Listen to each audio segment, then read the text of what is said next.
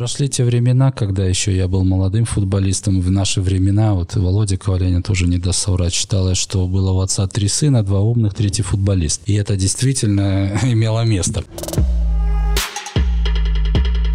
Там чемпионат самый короткий по срокам, потому что время позволяет у них, э, чемпионат начинается 1 мая и 31 сентября заканчивается. Иначе э, погода не позволяет. Виталий Александрович, вы могли бы сейчас выступить немножко моим а, психотерапевтом? Мне нужно закрыть один Попробуй. гештальт из детства.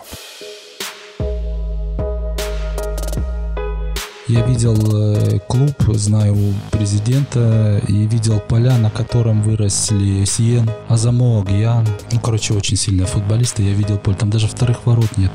Там стоит дерево и палка прибита. Вот. Это дети шахтеров, которые идут в шахту, рискуют здоровьем, добывают, э, платим налоги и так далее. За эти деньги мы живем, мы никакого морального права не имеем этого мальчишку. Это да, хороший социальный отправлять. подход, да. Да, и поэтому, что касается солигорских, я повторюсь, до того момента, пока он сам не захочет уйти, он будет здесь находиться.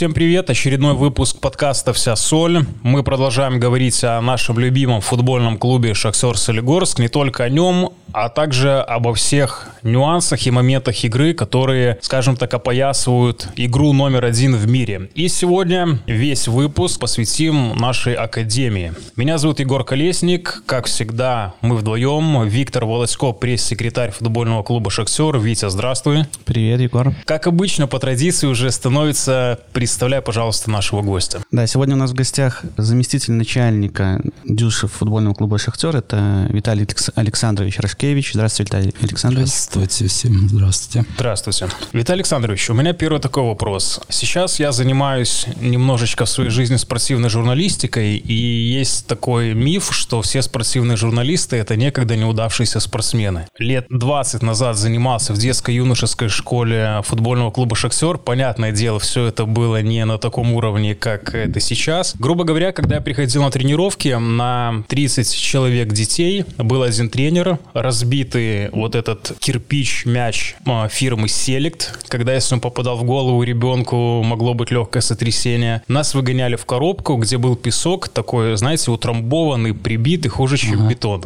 Вот примерно из а, такого уровня вырастали футболисты. Вместе со мной тренировались Александр Лебедев, брат его Дмитрий Лебедев, который экс-игрок э, Городи, ныне Крумкачев. Мы хотим сегодня с вами поговорить, как сейчас устроена наша академия и какие возможности получают те ребята, которые сейчас занимаются и какую возможность дает им наш клуб. Давайте, может быть, сначала расскажите о себе. Вы ведь довольно долго времени заведовали академией в молдавском шерифе. Да, у меня был шериф, где начинал я работать со второй командой шерифа. Э, взял меня туда работать Леонид Станиславович Кучук. Вот, и я уехал туда и возглавил сразу второй шериф, затем академию.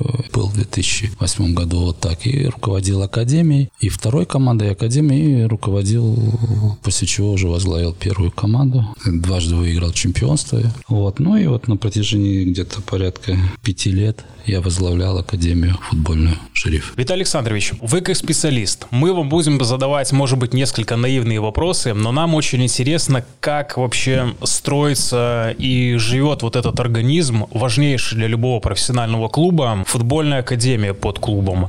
Расскажите, пожалуйста, структуру Академии футбольного клуба «Шахтер», из чего она состоит, из кого она состоит, кто тренеры, кто эти ребята, которые, возможно, скоро станут звездами не только солигорского футбола. Да, действительно, надо начать со структуры, тогда будет много понятно, меньше будет вопросов. Значит, у нас, э, если мы возьмем 375, 350, 375 детей занимается, да? Вот, и вся вот эта вот структура наша, она как бы подразделена на два таких больших отделения. Мы их так, в принципе, и называем детское отделение и юношеское отделение. Как оно делится? Делится и по возрасту, и по форме обучения. Вот, значит, детское отделение – это самые маленькие у нас, которые мы в сентябре набрали, это 7-летние 2012 год рождения. И, значит, у нас получается 2006 возрастов.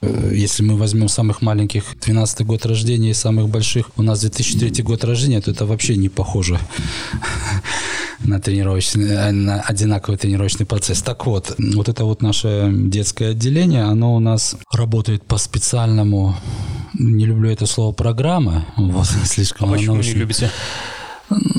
Почему не люблю? Потому что она как бы много ссылается на программу. Если программа, работает ли программа, вот у нас программа, а если у вас программа. Ну, программа это не все, что... Э, многие понимают наличие программы как, как залог успеха. Это, я даже думаю, что и 30% не составляет. Должна быть какая-то структура, принципы работы. Вот это есть, назовем так, программа. Так вот, что касается нашего детского отделения, то в чем состоит разница, давайте так скажем, от юношеского отделения? Что мы работаем, э, вот есть такая итальянская книга хорошая, называется «Руководство для итальянских футбольных школ». Вот, многие работают, она сплошь и рядом практикуется, в том числе на территории Беларуси. Вот приблизительно то, по чем мы работаем. В чем заключается работа? В том, что у нас определено для каждого возраста количество занятий. Если мы говорим о самых маленьких, 7 восьмилетних, которых мы вот семилетних начинаем набирать, и восьмилетних, то у нас здесь есть две тренировки плюс игра. Угу. Это так вообще принято. Семи восьмилетние. Значит, дальше у нас, если мы говорим о девяти и десятилетних, то у нас уже добавляется одна тренировка, и в итоге получается в неделю три тренировки и игра. И у самых старших, это у 11 и 12 года, у нас четыре тренировки и игра. Вот так вот структура недели, если мы говорим о количестве тренировок. И сама тренировка, она тоже структуризирована, где у нас э, она как бы состоит, не как бы, она точно состоит из трех частей. Если говорить по-простому, чтобы было понятно, мы их делим на три части. Первая часть физика, вторая часть, ну нельзя говорить, я э, хочу, чтобы вы правильно поняли, не физика, она просто называется физика. Там никаких там, упаси боже, там что-то такого вот страшного физического. Мы просто называем это физика. Или давайте просто физика, моторное качество развиваем, то, что необходимо ага. детям, в том числе координацию. Вот. Э, вторая часть – это техника. Техника у нас подразделена на тематики. Что значит тематики? Это вид какой-то техники, допустим, прием передачи, ведение дриблинг, единоборство, игра головой, постановка удара, финты и обводка. Вот эти вот шесть качеств, э, которые мы обратно же поделили на основные и дополнительные. Почему? Потому что, ну, давайте так просто говоря, самым маленьким игра головой, она нужна. Вряд ли нужна, да. Да, вот. И поэтому мы их отнесли к дополнительным. И, и вот этому качеству будет уделяться тематике, это будет уделяться меньше времени. Но приему, передачу, тому же единоборству, тем же финтам, обводке, тем же ведению, дриблингу нужно чаще уделять внимание. Поэтому это главное у нас качество. Три качества у нас главенствующие, или мы их называем основным. И три качества это дополнительные. Вот, это вторая часть тренировки и третья часть игра. Игра обратно в разных коалициях, начиная с 4 в 4 и заканчивая там, ну, пришло 16 человек, что там, пусть 8 на 8 поиграет, главное, чтобы площадка соответствовала. То есть э, это есть структура нашей тренировки. И вот, если подытожить все, то у нас получается структура недели зависит от возраста, сколько тренировок плюс игра, и сама тренировка состоит из этой структуры. Вот это наше детское отделение по этому принципу. Хотите, называйте это программой, работает по этой программе. Вопрос по именно детскому отделению, набор 7 7 лет. Чем обусловлен именно этот возраст? Я думаю, это тот возраст, когда уже действительно нужно заниматься чем-то вот, безболезненно. Поймите меня правильно, но я не люблю, когда с трех, с пяти лет дети уже начинают заниматься спортом каким-то. Привет теннисистам передаем, да? Вот, э, обосную. Должно быть детство. У ребенка должен быть папа, мама, бабушка, лето, грубо говоря, деревня, отдых. Должно быть детство. Потом его не будет. Потом будет спорт и так далее. Будет, не будет спорт, будут учеба, будет это. И поэтому 7 лет это тот, когда уже детство, скажем так, какое-то было. Вот. И, ну, другими словами, по мне так Пусть лучше позже, чем раньше. Вот, и поэтому мы решили набирать с 7 лет. Ну и физически, наверное, дети уже к этому возрасту более или менее... Да, они уже и физически... Готовы. Да, готовы. Обратно же физически это в кавычках. Вот, психологически, физически, понятное дело, они разные. Ничего... А вы берете или к вам привозят? Расскажите, как попадают ребята в э, детскую школу? Если у тебя есть э, возможность прийти на стадион «Шахтер», и у тебя есть справка о том, что ты здоров, она дается в диспансере, ты приходишь, и на этом основании мы тебя э, возьмем обязательно в школу. То есть вот в этом начальном этапе 7 лет папа может взять сына за руку и спокойно привести его в школу футбольного клуба «Шахтер», и ребенок будет как минимум первое время заниматься вне зависимости, есть у него таланты или нету. Главное, чтобы ему нравилось. Да, да, да, совершенно верно. Я вам поясню. Дело в том, что мы вообще как бы не считаем, что вот в этом возрасте можно определить, есть у него там уж талант или, или нет у него таланта, пройдет столько лет и все может измениться. Но здесь очень просто. Мы всех берем нашу футбольную школу, всех. Кто здоров, приходите, приносите, главное, вот эту бумажечку, это у врача возьмите, там в диспансере бумажку, и если вы хотите заниматься футболом, приходите, мы вас возьмем. Обязательно возьмем. Витя, а я правильно понимаю, что такой организационный вопрос? Все расходы по содержанию школы лежат на клубе, либо они как-то с горисполкомом это дело делят? В основном лежат, конечно, на клубе, и здесь исполком включается в тех моментах, когда нам нужно зимой, я так понимаю, вот залы и какие-то То, чего школах, нету например. инфраструктуры клуба. Именно, пока, да, вот да? зимой, то есть у нас небольшая проблема с тренировками именно зимой, то есть тут нужно искать какие-то школьные залы и так далее, уже там арендовать. Но вот тоже арендовать это ведь тоже не бесплатно. А расскажи, пожалуйста, вкратце, у нас ведь есть сотрудничество с одной из средних школ города. Да, это средняя школа номер 8. Там уже несколько лет у нас э, действуют спецклассы, и школа идет к нам навстречу по всем моментам. Там даже есть музей. Да-да, есть музей именно футбольного клуба «Шахтер». И... Подожди, клуб пришел в школу и сказал, ребята, мы хотим организовать, например, футбольный класс у вас. А в чем суть этого футбольного класса и какие плюсы этого взаимодействия? Э, дело в том, что ведь э, юные футболисты, у них э, тренировки, игры, соревнования и так далее. Под это нужно как-то еще еще получать э, среднее образование, да, обычное. И подстраивается школа, тренеры также подстраиваются под то, чтобы дети, помимо тренировок, э, получали достойный уровень э, среднего образования. И, соответственно, формируются классы, где только спортсмены, под которые формируется уже расписание, там какие-то компромиссы находятся, чтобы не в ущерб учебе давались вот эти занятия спортом. Угу. Виталий Александрович, расскажите, пожалуйста, с какого возраста Академия начинает работать, так сказать, на трансферном рынке? Имеет ли смысл какой-то географический принцип? Потому что у нас ведь многие говорят, где наши солигорские молодые игроки? По сути, кроме Александра Новика и Сергея Никифоренко, мы таки не вспомним, кто играл бы за нашу команду из Солигорска. А болельщики хотят, хотят ходить на футбол и видеть своего соседа, парня вот со двора, грубо говоря, который при нем рос, воспитался, вырос хорошего футболиста, а потом вышел в форме футбольного клуба «Шахтера». Как у нас это работает? Мы ездим по городам, деревням, ищем таланты, либо все направлено, например, на город? Давайте начнем с самых маленьких. Да. У нас исключительно это солигорские ребята. Я уже сказал, те, кто могут добраться спокойно, плюс это Старобины. Это вот те, которые могут приезжать. И вплоть до 14 лет это исключительно ребята, которые местные, солигорские. Я понимаю солигорских болельщиков, вообще жителей Солигорска, оно действительно, ну, это они ничем не, скажем так, отличаются от других. Это сплошь и рядом. Каждый, в каждом городе, каждый болельщик ходит, видит своих и будет ходить только на своих. Вернее, будет в большинстве случаев болеть и больше будет ходить только на своих футболистов. Вот, и поэтому я вам так, ну, честно скажу, что когда мы сюда ехали с Анатолием Маркаевичем, как бы у нас это было прерогативой. Мы себе негласно может быть, себе гласно, да, поставили такую задачу, чтобы это были исключительно солигорские, солигорские, просто солигорские, да. Вот. Для этого надо кое-что сделать, и прежде всего, я думаю, что нужно нам поменять менталитет. Столкнулся я здесь с таким мнением, что, скажем так, до 15-16 лет поработаем здесь, получим азы здоровья, и потом куда-нибудь поступим в Минск и уедем отсюда, вот менталитет самих молодых футболистов. Да, да, да, да, да, да, да. Я это с этим я столкнулся. Я, честно говоря, ну не совсем знал, что такое услышу. Ну и вот я думаю, что в том числе надо первично поменять вот это вот отношение к себе. Более того, я скажу, некоторые родители, они тоже так считают.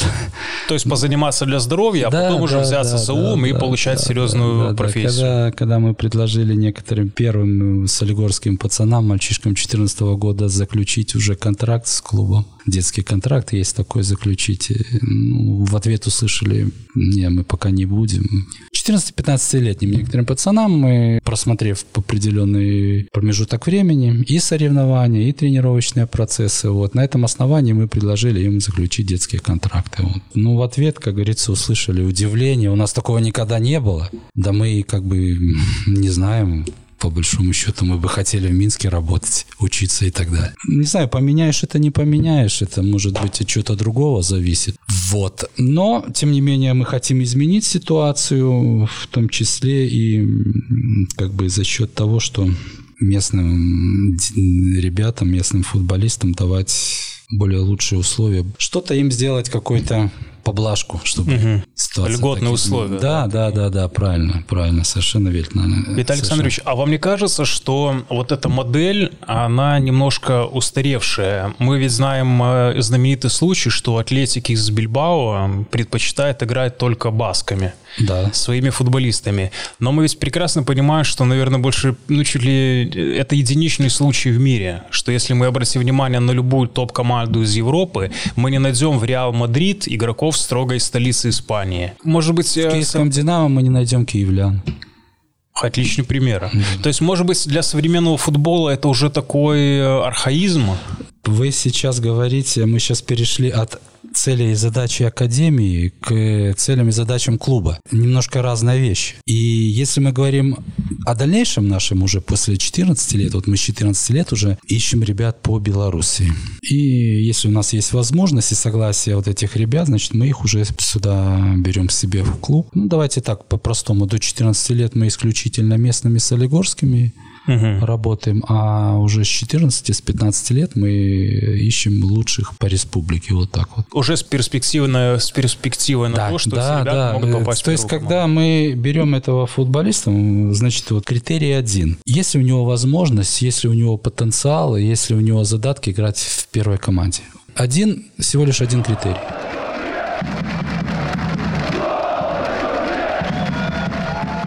Какие условия в нашей академии для молодых футболистов? Ой. Если вы говорите, что приходится собирать молодых ребят из разных регионов, ну, родители... Вы могут... так сказали, приходится собирать из других ладно. регионов.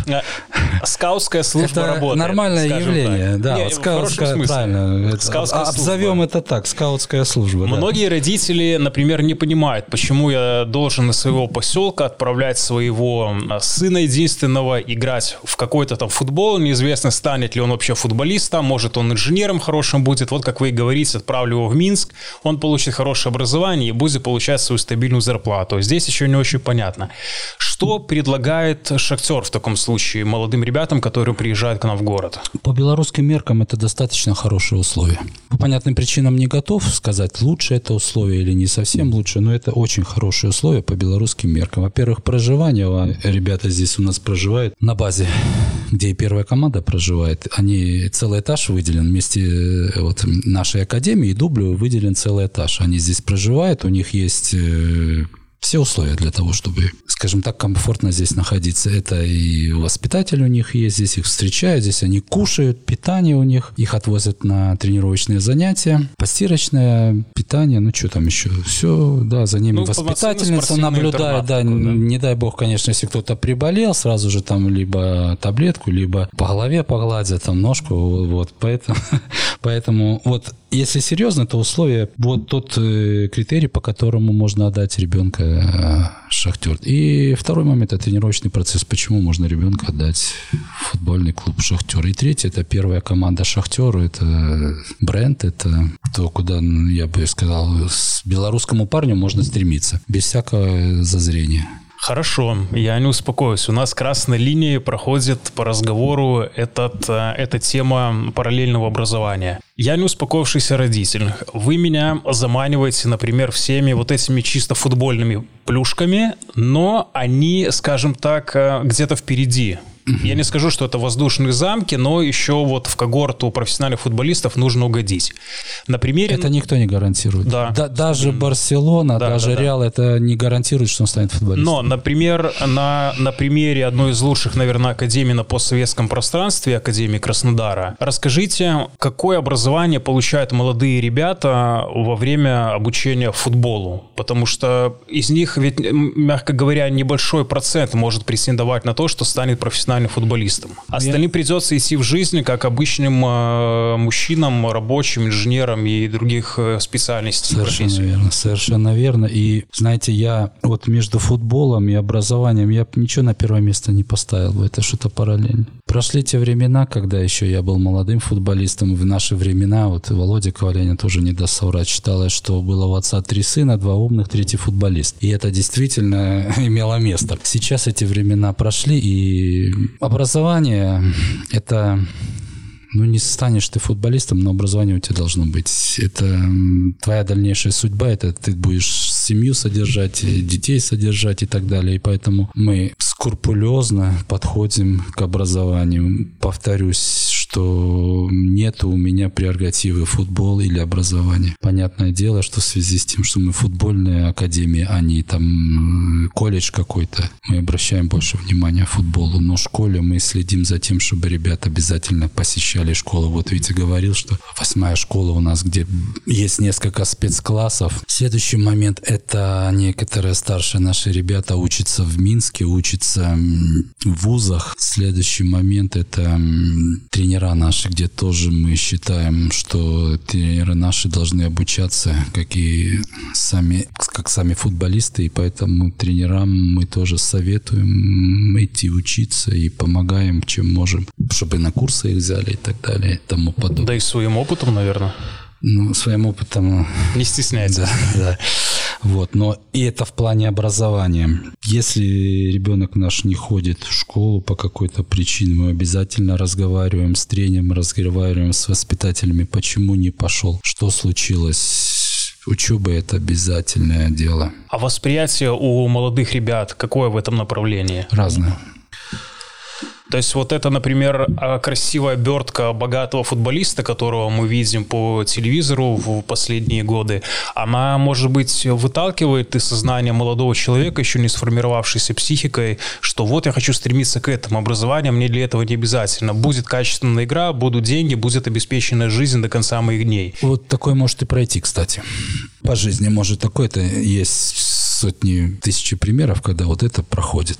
Но вот. есть еще больше да, тысяч больше. примеров, когда это браво, не проходит. Браво, совершенно верно. Еще больше примеров, когда это не проходит, и ты сталкиваешься с тем, что тебе нужно чем-то зарабатывать. Вот, поэтому... А как работает, э, мы разговаривали о молодых э, тренерах, как работают молодые ребята под вашим руководством именно как педагоги в таких ситуациях? Потому что ведь это не самый простой возраст подростковый, там есть свои нюансы возраста, есть, возможно, какие-то вредные привычки, есть первые попытки своенравия. Как работать с этими ребятами? Ну, у нас здесь э, ситуация, слава богу, немножко другая. С более с, с этим проблемным возрастом у нас нас работают опытные специалисты. Это тот же Гольмак э, Владимир Алексеевич, тот же Меркулов Алексей Александрович, Василенко Олег Леонидович. Они, Он вот. у меня тренировал. Вот это моя история про то, когда я начала в ЗЮЖ 20 лет назад. Да. А, ну, так ясно. что это мой первый тренер. Да, так вот, э, у нас получается в этом плане вот такая ситуация. А вот молодые специалисты, которых у нас больше, они у нас работают, как правило, на детском отделении с маленькими детками, вот, и растут вместе с ними. Где пока нету такой конфронтации, что ли сказать, хорошей спортивной, да? да? да Тренер да. и будущий игрок. Да, да, здесь как, э, вот если коснуться непосредственно, или даже давайте так, продолжить нашу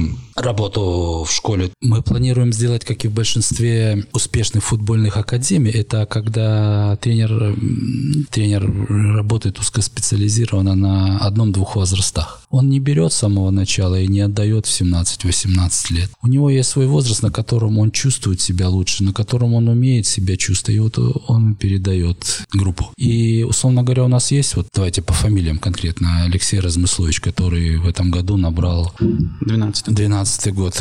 Вот он очень хорошо с этими детьми контактирует. Я Его даже... ведь тоже на трансферном рынке перехватили из футбольного клуба «Слуцк», как я понимаю. Но это, это, это, это же по личным контактам, и когда-то он у меня в футбол играл, когда я Лиду О, тренировал. видите как. Да. Белорусский футбол большая паутина тогда.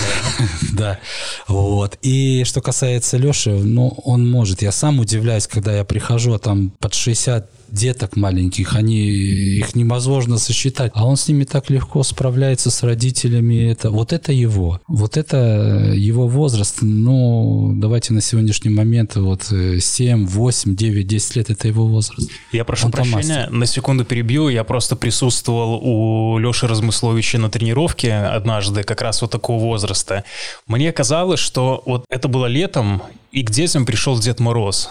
Они просто его облепили, бегали, рассказывали какие-то свои истории со школы, абсолютно не футбольные. То есть видно было, что дети чувствуют какую-то вот такую любовь, любовь и тянутся к нему, и он очень доходчиво им рассказывал классно про футбол, заинтересовывая тем самым этих совсем еще, ну, там, юные ребята. Совершенно верно, да, так и было. Я повторю, что, и, допустим, я, я бы не смог я бы не смог бы вот так вот этих 60, там 40 деток, с ними как их распорядиться. Вот Алеша, может, у него это хорошо получается. Мы обязательно придем к тому, что будем через год-два передавать группы.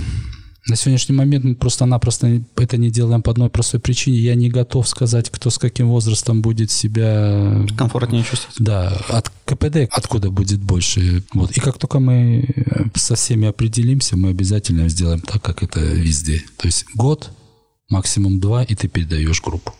А нету здесь э, такой э, вещи, как, ну, у одного тренера, грубо говоря, выделялись одни футболисты, тут он передал, Э, другой тренер, у него немножко другой подход, другое видение. Те футболисты, которые как бы вот последние там пару лет были на, на ведущих ролях в этой группе, они становятся уже, э, скажем так, менее востребованы загубил, тренером. Загубил да, да, да. И то есть и тут текст. начинается уже, то есть он поднимает немножечко других, например, и начинается уже э, такие моменты. То есть чтобы типа, меня тренер, да, вот одно не любит. не прибивало достижения предыдущего возрастного звена. Это вот если сделать по-другому, вот эта проблема. Как вы сказали, этот может быть чисто субъективный, субъективный любимчик или как это. Вот. А здесь будет объективно. Здесь будет один тренер, второй, третий, четвертый, пошли дальше. И тут и не то есть те, субъективизма не будет. И те футболисты, которые пройдут весь этот путь, вот, да. и они, соответственно, Да и, наверное, для ребенка это тоже опыт с самого начала своей карьеры, понимать, что тренеры бывают разные, и нужно со всеми взаимодействовать, то есть выстраивание даже такой спортивной психологии какой-то взаимоотношения. Совершенно верно, совершенно верно. Оно ему пригодится дальше в жизни, потому что у него будет то же самое в профессиональном футболе. Не один тренер, а, как правило, будет много. Да и из общения с людьми, как минимум, люди разные все бывают. Совершенно верно верно. И, и плюс это уже проверенная практика, которая дает успех, нежели вот та, которая у нас была, как вы говорите, в советское время, где один тренер взял и выдал. Переход от э, детского отделения к юношескому, я так понимаю, что уже в этот момент тренируются не все. То есть, э, если детишки самые маленькие, они тренируются, сколько бы их ни пришло, то уже в какой-то момент наступает такое время, когда нужно кому-то говорить «нет». Давайте так формально скажем так. Мы когда приходит это время, у нас есть местные и есть футболисты, которых мы взяли под первую команду. Что касается местных, солигорских ребят, у нас политика четкая. Мы никого никому не говорим нет. Вплоть до того, когда он сам решит закончить с футболом. Сколько бы ему не было, он до конца будет заниматься. Ни один тренер его, как это слово плохое, не выгонит. Он будет заниматься местный солигорский парень до конца. Почему? Во-первых, он местный. Раз. Во-вторых, люди — это дети шахтеров, которые идут в шахту, рискуют здоровьем, добывают, э, платим налоги и так далее. За эти деньги мы живем и никакого морального права не имеем этого мальчишку. Это хороший социальный отправлять. подход, да. Да, и поэтому, что касается Солигорских, я повторюсь, до того момента, пока он сам не захочет уйти, он будет здесь находиться. Что касается приезжих ребят, мы берем здесь совсем другая. Здесь только в том случае, если ты соответствуешь шахтеру. Если ты не соответствуешь, мы будем с тобой расставаться. Я сейчас скорее э, вот о чем говорю. Вот мы говорили про Размысловича, и, допустим, у него 40 человек 50 человек так и будет в группе. И то есть он передал дальше, там 50. Они передают, а, а вот там вот они сами не уходят. Просто я знаю, что отсеиваются, да. И вот 50 человек одного возраста, но не может быть, я не себе славу представляю, там, грубо говоря, э, и 14-50 человек одного возраста. В... То есть их, во-первых, тренировать невозможно, ведь столько сразу. Ну, как правило, это естественный процесс. Их не будет 50, их будет 40, 45. Мы стремимся к тому, чтобы у нас еще каждом возрасте работало по два тренера. И если даст Бог, у нас будут условия, где мы сможем разбить время так, что будет заниматься две команды. Это, ну, вот, все То есть этот вопрос решается таким образом, просто делается Как правило, он команда, решается, да. Они сами, ребята, вот я вам на примере той же Баварии расскажу случай, если у нас есть время, да, когда а, вы сами понимаете, что есть ребятки, которые приходят такие, ну, с них никогда не будет футболистов, они полненькие, неуклюженькие, но для здоровья, ну, на них приятно приятно смотреть, да. Вот, такие дети в Баварии, это дети богатых миллионеров там или миллиардеров. Бюргеров. Вот. Да, да, да. Вот они приходят, все понимают, из родителей, и тренера, и все руководство понимают, что они никогда не будут футболистами. Но к ним отношение – еще лучше, нежели к этим талантливым ребятам, которые будут футболистами. У них это так. Почему?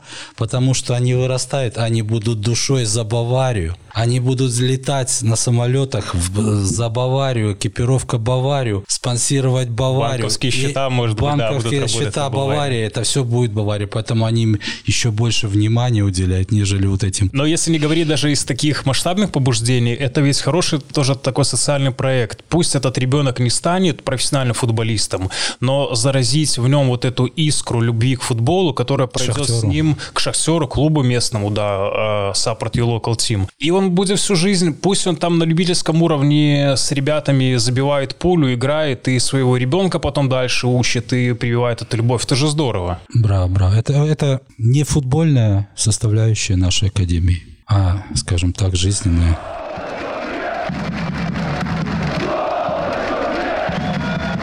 Виталий Александрович, вы могли бы сейчас выступить немножко моим а, психотерапевтом? Мне нужно закрыть один Попробуем. гештальт из детства. Попробуем. Когда я ходил в дюш, э, понятное дело, что из меня не выросло бы э, серьезного футболиста. Но я столкнулся с таким нюансом, когда тебе 13, 14, 15 лет, и уже мальчики физически различаются в таком возрасте, даже на, речь идет на полгода. Я конца 89 -го года. А со мной в команде играли парни первых дней января 89 -го года. И понятное дело, что в таком возрасте вот этот год пусть и не полный календарный, он имеет огромное значение для ребят, которые вроде на ровном уровне, но у кого-то как-никак есть еще один футбольный сезон лето, весна, осень в запасе.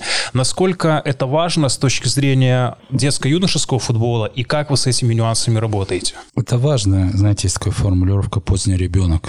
Вот. И здесь важно, чтобы тренер был хороший специалист, продолжал верить в него, и давал шанс он выстрелить чуть позже, когда придет его время.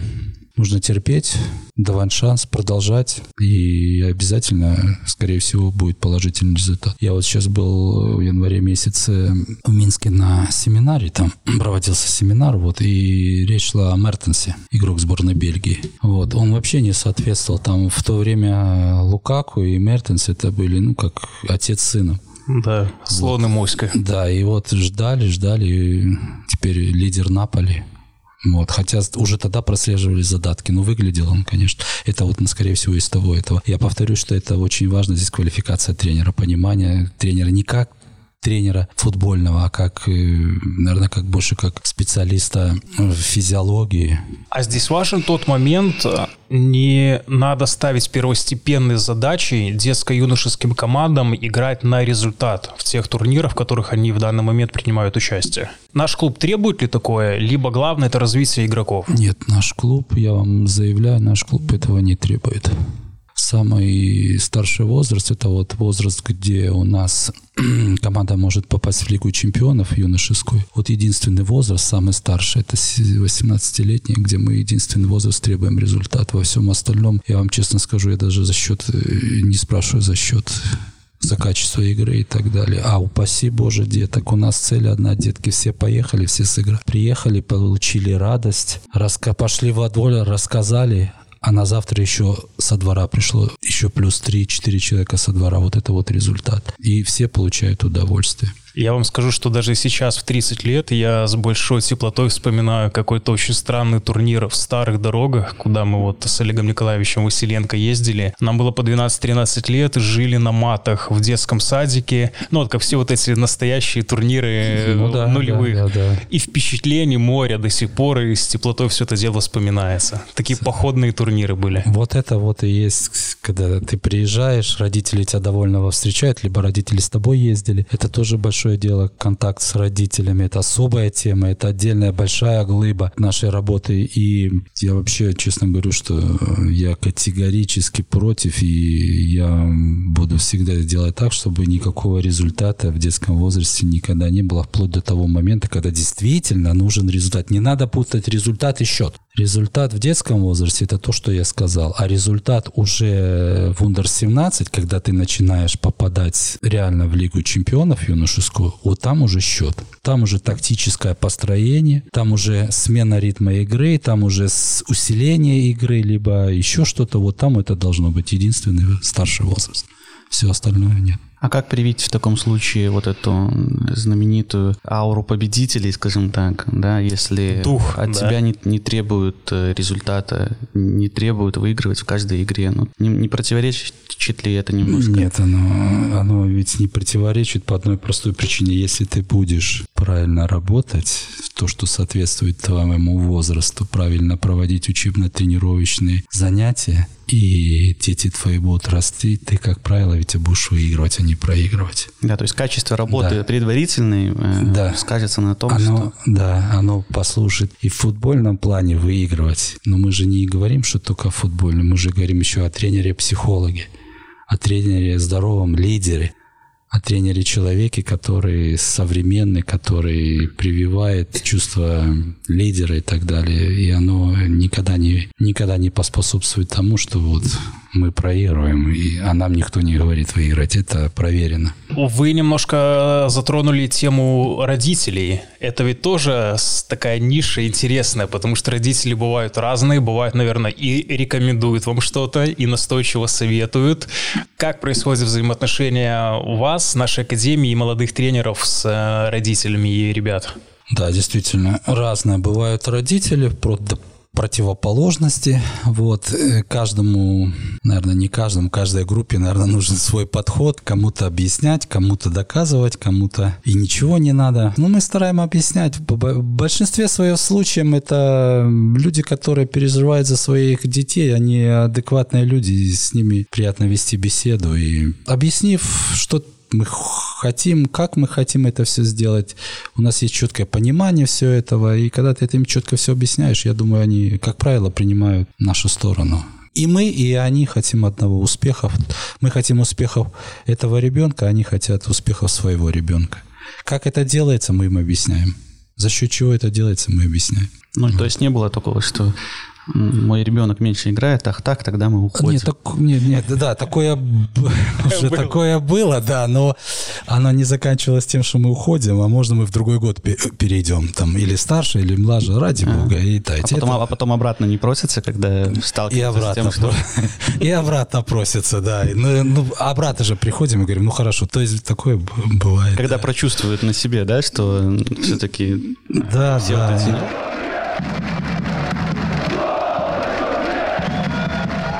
Немножко по тренерскому образованию. Вы, как мы работаем в плане образования тренеров? Я знаю, что они не только отправляются на курсы от федерации, но и Вы, как руководитель, также занимаетесь какими-то моментами образования э, именно тренеров? Ну, по большому счету, да, два вида. Это помимо того, что их учат в федерации, вот они курсы там заканчивают, А, Б там и так далее. Вот. А, и у нас еще непосредственно есть э, свое обучение, свое образование, именно наше. Не в том плане, что оно отличается от другого, но это исключительно наше. Почему? Потому что в каждом коллективе, в каждой академии есть свои нюансы, есть свои, скажем так, негласные правила. Вот. И у нас есть такой день, пятница, да, и где у наших тренеров тренеров с 12 до 13.30 время уже занято. В это время каждую пятницу с 12 до 13.30 мы проводим совещание. По-разному. Иногда просто с детским отделением, иногда просто с юношеским отделением, иногда и с детским и с юношеским отделением, на которых мы помимо образовательных моментов, связанных с какими-то тематиками, с какими-то структурными работами нашей академии, с какими-то анализами нашей работы, тех же турниров детских, которые ребята приезжают, с тех же матчей, которые проходили раньше на лицензировании. Помимо этого мы еще проводим несколько моментов, связанных, когда специалисты нам другого, не нашего клуба проводят э, образование. Тот же że Борис Григорьевич Чирва три семинара у нас провел. Недавно мы вели вебинар, вот проводили с э, Ниязом Акбаровым, с э, руководителем, он сейчас возглавляет Академию Урала Екатеринбурга, а до этого он э, Рубин возглавлял Академию, знакомый, хороший наш. Помимо этого мы проводим самообразование, что тоже очень важно. Я конкретно говорю об открытых уроках, открытых тренировках.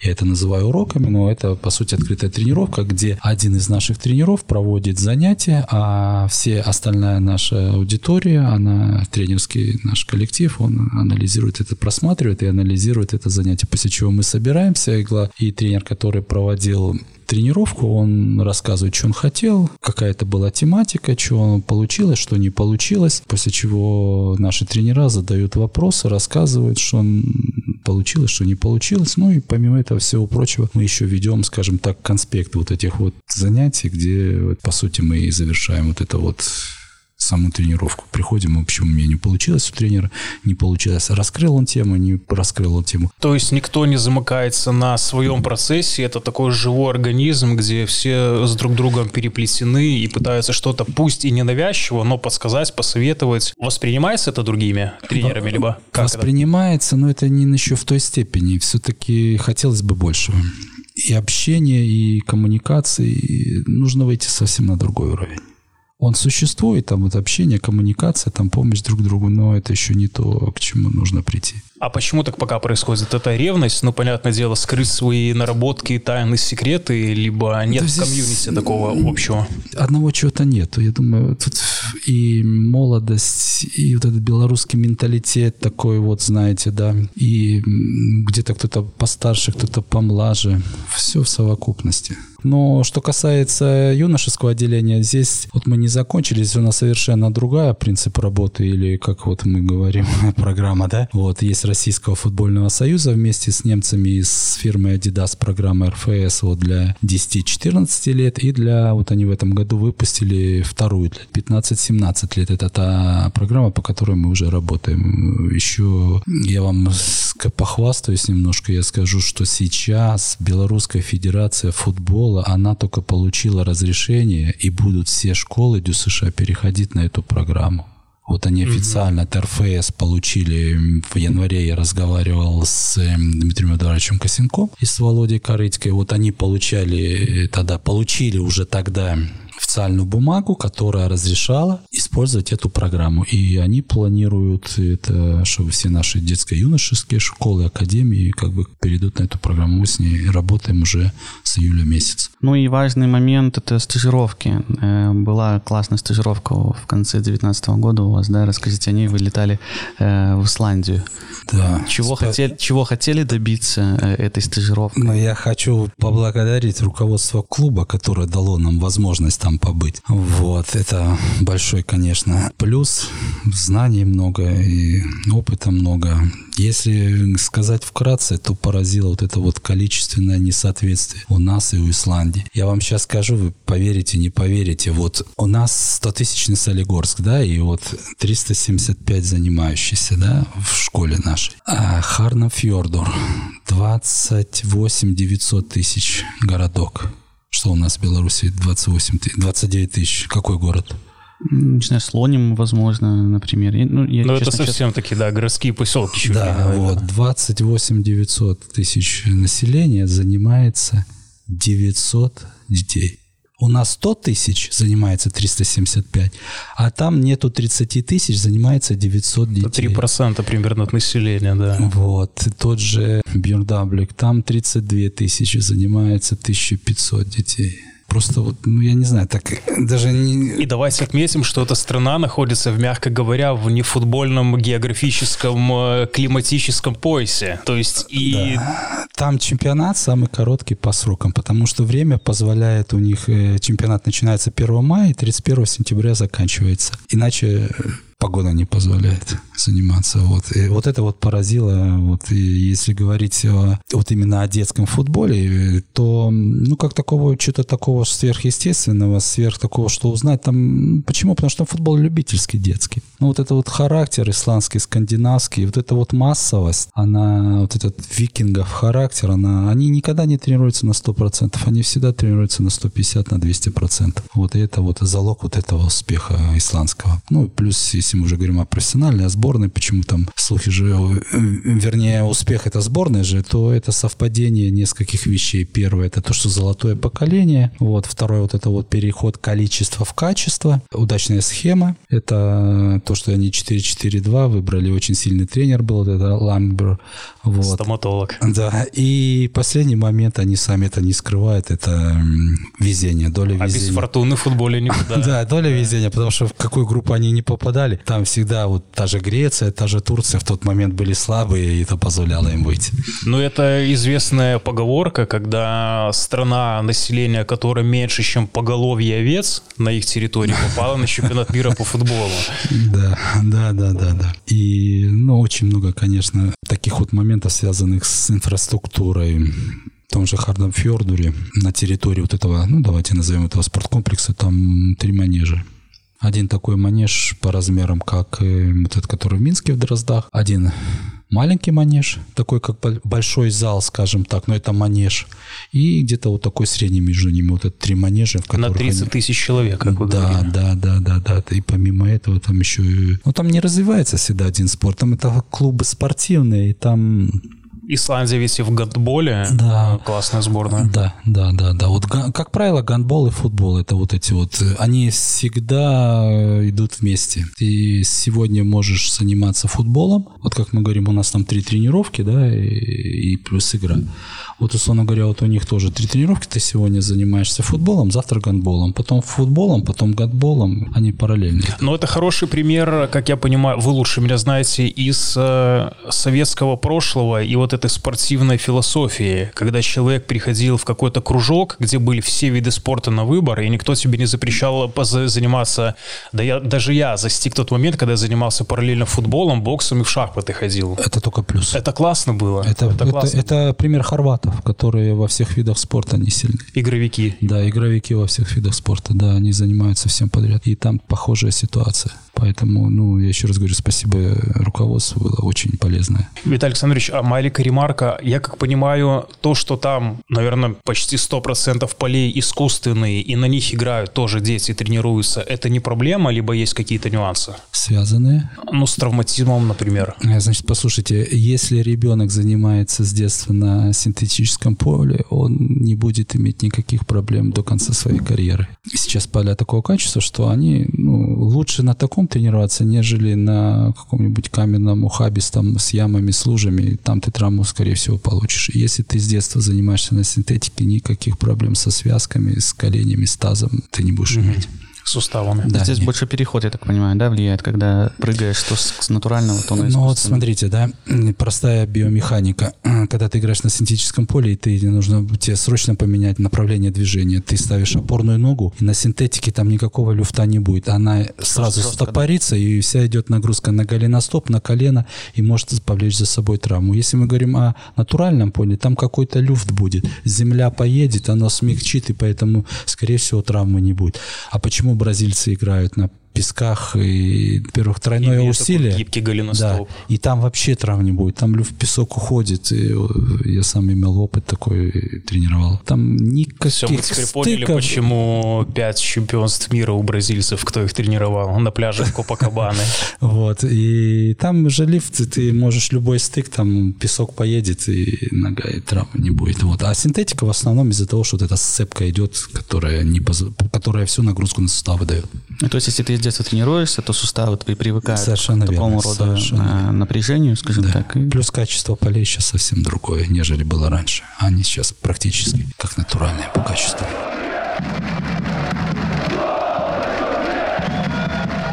Насколько важно внедрять массовый футбол в городскую среду, например, вообще в философию, не знаю, физкультуры страны? Потому что все ведь говорят, э, люди вашего поколения, вырастала здоровая нация, потому что в каждом дворе была коробка, которая летом была футбольным полем, на зиму она превращалась в каток, в хоккейное поле. Сейчас, э, при всем уважении к тому, что я солигарчанин, к руководству города, мне очень сложно найти хотя бы несколько качественных коробок в городе, где около 120 тысяч живет, и который, мягко говоря, город не бедный. Ну, я вообще удивлен, удивлен инфраструктурой Солигорска. Здесь действительно очень мало, э, очень мало, не, не просто мало, а очень мало э, футбольных полей. Вот, а это действительно необходимость. Э, Во-первых, здоровый образ жизни никто не отменял, да, это сколько детей просто-напросто будет заниматься спортом, нежели пойдет по криминалу и так далее. Да, и второй момент всегда вот в этом переход количества в качество никто не отменял. То же самое, больше занимающихся, больше и наверх. Поэтому однозначно я за массовое, за футбольные поля и так далее, за спортзалы. Ну, кстати, я вот замечал, э, что вот как только есть какая-то площадка, э, более или менее пригодная для того, чтобы играть. То есть... Где я- два рюкзака можно поставить нет, после нет, уроков, нет? Нет, сейчас нет. Э, Я имею в виду ворота, ровное поле. Сейчас уже два рюк- рюкзака никто не ставит. Нынешние дети не будут играть с двумя рюкзаками на где-то между берез и Рюкзаки так далее. хорошие, да? Вот. Но если есть площадка, то там всегда есть люди. И в этом смысле, наверное, федерация правильно делает то, что вот эти поля не только большие вот эти, да, полноразмерные манежи и так далее. А но- коробки 5 на 5, да? вот да, эти? вот этих много коробок делается, и вполне возможно, что массовость... Ну, она обязательно вырастет. То есть здесь э, положил коробку, и массовость будет. Опять же, упоминали Дмитрия Эдуардовича Косенка, да, он когда у нас работал, я с ним общался по поводу... К нам приезжал тренер из Брюги, здесь проводил стажировку для тренеров Академии. Они столкнулись с такой проблемой там, что у них э, нужно вводить много дополнительных занятий именно на технику. В связи с чем столкнулись, он говорит, у них точно такая же проблема, как у нас, у них сейчас меньше во дворах стали играть. Говорит, если раньше занятия именно на технику ты мог получить фактически самостоятельно во дворе, потому что если ты занимаешься, если ты чуть там посильнее, чем твои сверстники во дворе, то ты будешь там обыгрывать по 5 по 7 человек регу- регулярно, да, то есть, и, соответственно, Да, да. практиковаться. И то есть здесь тоже есть такой нюанс, что те ребята, которые занимаются, они потом выйдут во двор на хорошую коробочку, и там еще индивидуально порисуют. Во дворе перед девчонками, там, Да, перед да, сто процентов. Тоже мотивация. Да, причем в своем возрасте очень даже.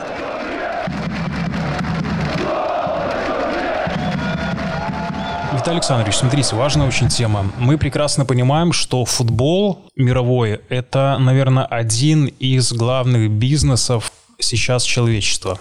Ну, как и весь а, профессиональный спорт. Я вам добавлю, что на оборону Манчестер Сити денег потрачено больше, чем на оборонный бюджет некоторых государств. Классный пример. Вот из этого следует мой вопрос. Когда Леон строил свой стадион, стадион Света к чемпионату Европы, президент Леона Жан-Мишель Улас сказал так, мы вложили кучу денег в стадион, в ближайшие годы мы покупать новых игроков не будем, потому что мы сейчас прекрасно видим, какие сумасшедшие цифры трансферный рынок нам каждую там неделю преподносит. Он сказал так, мы будем воспитывать своих игроков и э, ими играть, и ими же и зарабатывать. Мы прекрасно видим примеры таких стран, как Франция, либо чемпионат Голландии, где, по сути, все соревнование, понятное дело, что там играет футбол и интересные есть матчи, но это такой комбинат по созданию новых талантов для мировых клубов, у которых большие кошельки. Расскажите, пожалуйста, как вы к этому относитесь и как построена у нас, в, ну я не говорю в нашем клубе именно, а у нас в стране структура прав на молодых игроков и возможной их продажи потом уже в большие клубы. Может ли Академия сама зарабатывать существенные деньги? Потому что эм, последнее дополнение, единственное, что мы помним, наш самый большой трансфер 600 тысяч долларов, когда мы продали Дениса Полякова в футбольный клуб БТ. Больше каких-то супер трансферных молодых игроков в Беларуси я, честно говоря, не вспомню. Эбонг в Астану. Эбонг в Астану, да.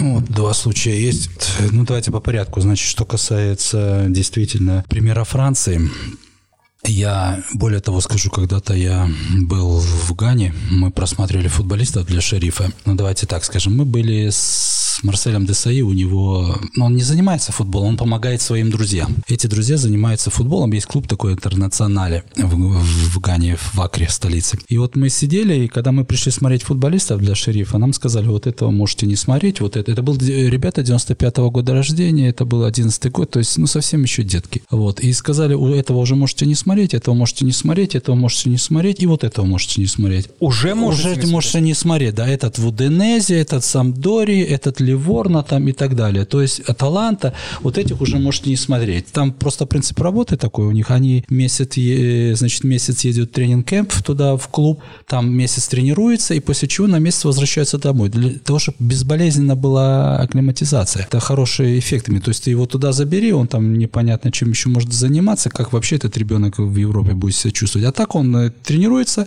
приезжает на месяц, обратно на месяц едет, обратно на месяц приезжает. Вот так они работают. Вот, то есть они там ведут работу уже очень рано, и пол Африки уже, э, как говорится, да, да, да, уже в 14-15 лет там уже сложно что выбрать. И поэтому, в том числе и французский я общался, и мы жили вместе с скаутом Монако.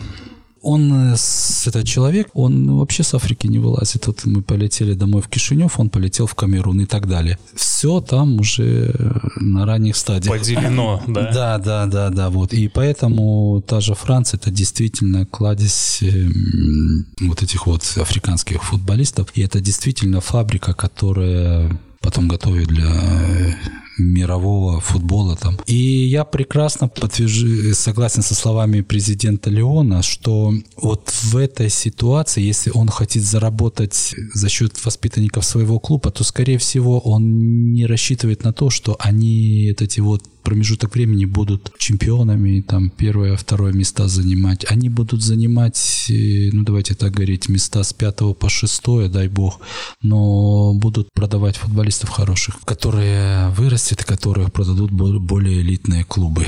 И поэтому, что касается зарабатывания денег, вообще я считаю, что, наверное, Академия говорить о самоокупаемости неправильно. Скорее всего, академия для самоокупаемости клуба. Это, как правило, академия, и вот как на примере Леона, вот они сейчас заинтересованы, это золотое время будет для академии. Они будут сейчас заинтересованы, они будут выдавать, вкладывать деньги в своих футболистов, и после чего клуб будет на них зарабатывать определенные суммы. Вот. И, скорее всего, это будет успешный проект. Но я вам могу другой пример привести. Вот в ту же Гану, да, я видел э, клуб, знаю президента, и видел поля, на котором выросли Сиен, Азамо, Гьян. Ну, короче, очень сильные футболисты. Я видел поле. Там даже вторых ворот нету. Там стоит дерево и палка прибита. Вот вот на этих полях, вот на этом поле, не на этих полях, вот на этом поле вылезли вот эти футболисты. Вот, где минимальные затраты, ну, вы сами понимаете, каких людей куда продали. Вот. И следующий момент, я бы очень много связал бы успех Академии и клуба это менеджмента если не будет хорошего менеджмента, вряд ли даже успешность э, потеряется. Потеряется вот это вот. Футболисты будут расти хорошие, но они не будут продаваться, они не будут раскручиваться. Это тоже имеет большое значение. Те же хорваты, сербы, вот у них это развито сильно. И поэтому от этого тоже зависит. И третий момент, вы же сами прекрасно понимаете, что нельзя футболиста Шахтера продать в, в Ман-Сити там или в Манчестер Юнайтед напрямую. Для этого, чтобы он там оказался, значит, э, условно, давайте так скажем, Шахтер его продаст а, в Батэ, Батэ его продаст, или даже в Спартак Москва на лучший случай, да, он его продаст Спартак Москва, Спартак Москва его продаст в какой-нибудь Лейпциг, и Лейпциг его купит у Мансити. Лесенка такая. Да. Нельзя Шахтера продать сразу Ман-Сити. Должен быть какой-то вот. И это обратно мы возвращаемся к менеджменту, насколько поставили на менеджмент в клубе. По-другому mm-hmm. не будет. Вот от этих вот, то, что мы сейчас с вами говорили, вот из этих составляющих и зависит окупаемость не академии, а окупаемость академии в составе клуба. А насколько у нас таким футбольным законодательством мотивированы, например, первые тренеры? Потому что есть ведь такая, такое правило, что а, какой-то трансфер, первый, например, из э, юношеского футбола взрослый, и первый тренер может получить какую-то часть, э, там, я не знаю, да, от, это... от, от, отступные какие-то. Да, да, это такое есть. Это ведь тоже мотивация, почему нет? Понятное дело, что это игра в долгую, и многих не замотивирует, но тем не менее. А, я в цифрах не знаю, но знаю, что такое есть по одной простой причине, что я недавно встретился со своим другом в Лиде, и он говорит, что пришли деньги за Серегу Полицевича. Вот, и говорит, ты как Которому 32, да? Да, 30, 30. Да, и говорит, ты как тоже его первый тренер, с ним тоже там, как я с ним работал, говорит, тебе там тоже положено, что я говорю, спасибо. Вот, поэтому я знаю, что такая система есть, вот, она правильная, но чем больше, тем лучше. В цифрах я не знаю, потому что чем больше человек будет получать, это ну, он вкладывает душу, время, средства, жизнь свою, поэтому он должен за это что-то получать. Иначе он этого не будет делать. И я под конец хочу отметить, что мне кажется, детский тренер — это одна из таких самых, к сожалению, неблагодарных профессий в мире, потому что это все игра в долгую, и когда уже, например, человек достигает каких-то супер высот, вспоминают его там, первые клубы, тренеров, но вот первого тренера, который привил его любовь к футболу, какие-то азы ему дал, к сожалению, они у нас чаще всего находятся за кадром, либо где-то там за кулисами. Сто процентов. Я, я даже ничего не могу добавить. Так и есть. Так и есть.